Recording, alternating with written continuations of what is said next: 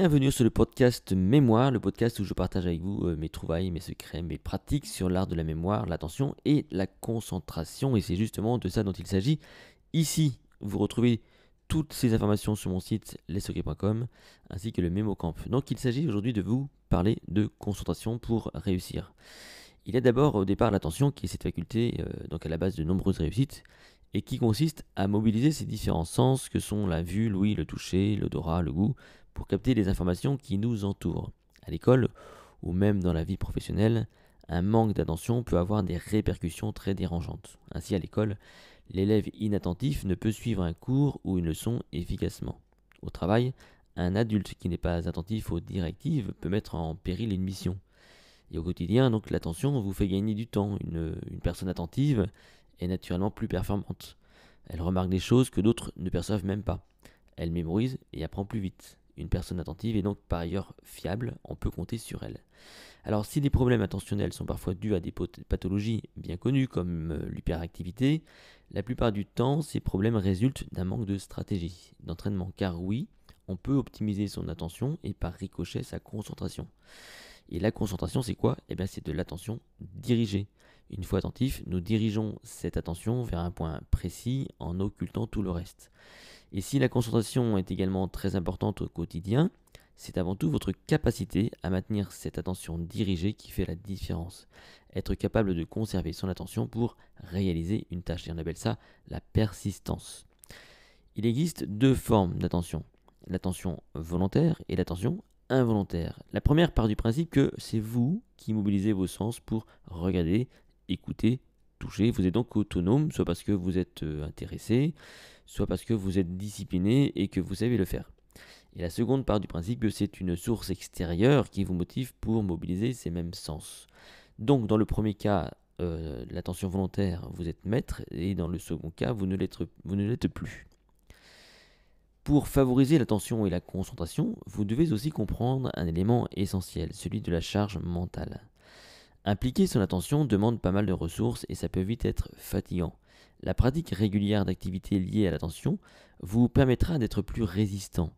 Ceci étant, pour faciliter cette notion de charge mentale, vous devez apprendre à rythmer vos tâches en fonction d'elle.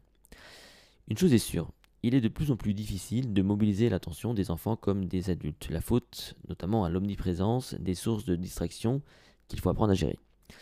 On sait que la mémoire de travail n'est pas efficace quand elle est surchargée, à la fois dans le temps et en quantité. Et on pense qu'au-delà de cette information traitée simultanément, ce qu'on appelle l'amnésique, il est difficile d'en traiter de nouvelles. C'est-à-dire que si vous avez un écran allumé près de vous, un téléphone qui occupe votre esprit ou qui sonne, du mouvement dans votre environnement, du bruit, et que vous espérez apprendre une information, c'est quand même très compliqué. En termes de durée, dès lors qu'il faut faire un effort d'attention volontaire, N'espérez pas rester concentré très longtemps. On peut estimer que chez l'enfant, au bout de 20-30 minutes, l'attention se relâche naturellement. Le réservoir est fort, est épuisé, il faut faire une rupture et proposer quelque chose de, nouveau. Chez l'adulte, ça peut être un peu plus long, jusqu'à 40 minutes environ, mais là encore, il y a plusieurs facteurs à prendre en considération. L'intérêt, la forme physique, il y a des études qui montrent qu'on ne va pas retenir, qu'on ne va pas être concentré plus de 12 minutes. Donc 12 minutes, vous imaginez, c'est quand même très court. Alors comment entraîner son attention? Il existe plusieurs façons d'entraîner justement cette attention et cette euh, concentration. Tout d'abord, retenez que plus vous pratiquerez, plus vous vous entraînerez et plus vous favoriserez les automatismes attentionnels. Engager son attention et sa concentration, ça demande beaucoup d'énergie. Et plus vous êtes habitué, plus c'est facile. L'attention, comme la concentration et la mémoire, sont des capacités. Toute capacité se travaille et s'entretient. Il n'y a pas une méthode, mais plusieurs. Euh, en voici quelques-unes. La règle de base pour la totalité des capacités, c'est votre hygiène de vie. C'est presque comme une évidence, mais aucune stratégie ne sera efficace si vous êtes fatigué, stressé ou malade. Vous devez donc d'abord résoudre ces problèmes avant de vous attaquer aux stratégies cognitives. Donc, la concentration, c'est de l'attention dirigée. Dès lors que vous voulez mémoriser, atteindre un objectif, suivre une, conversation, un film ou un spectacle, vous devez diriger et focaliser votre attention vers la source d'information pour la capter. Et ce qu'il a d'intéressant dans cette notion de concentration, c'est d'une part la démarche, elle est volontaire et s'appuie sur une attention réelle, et d'autre part, cette capacité à diriger l'attention vers un point précis. Quand on vous demande de vous concentrer ou quand vous-même vous engagez votre concentration, vous choisissez de le faire, vous mobilisez un, effort, des ressources, et là la concentration, elle est forcément gourmande en énergie, en énergie puisque derrière vous, parce que, puisque derrière pardon, vous anticipez de la mémorisation, vous anticipez un objectif précis, une réponse à une conversation. Et donc il existe des tas de principes pour favoriser cette concentration. Et l'entraînement fait partie de ces principes et est primordial. S'entraîner, ça n'est pas bêtement faire des exercices de concentration, comme on peut le voir ici et là, mais ça consiste à focaliser son attention sur un point précis durant quelques minutes. Ce type d'exercice n'est ni intéressant ni probant.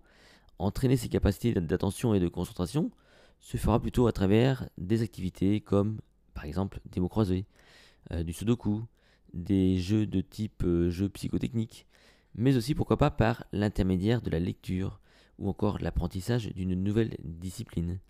Si vous êtes quelqu'un qui avait la bougeotte, ou si votre enfant par exemple est euh, dynamique, hein, euh, qui est très remuant, qu'il a du mal à se poser, la pratique d'un art martial par exemple sera bénéfique. Maîtrise de soi, des règles, des autres, gestion de son corps, et vous avez là tout ce qu'il faut pour impliquer l'attention, la vigilance, la concentration. Donc de façon détournée et sans avoir le sentiment de faire un exercice spécifique sur tout ça. Donc pariez sur les activités qui vous intéressent. Ce qui compte ici, c'est de favoriser la volonté de se concentrer afin d'être plus à l'aise dans la pratique de cette tâche. L'intérêt étant de développer des habitudes, habitudes qui à terme vous demandent moins de ressources mentales et qui vous permettent d'être plus efficace.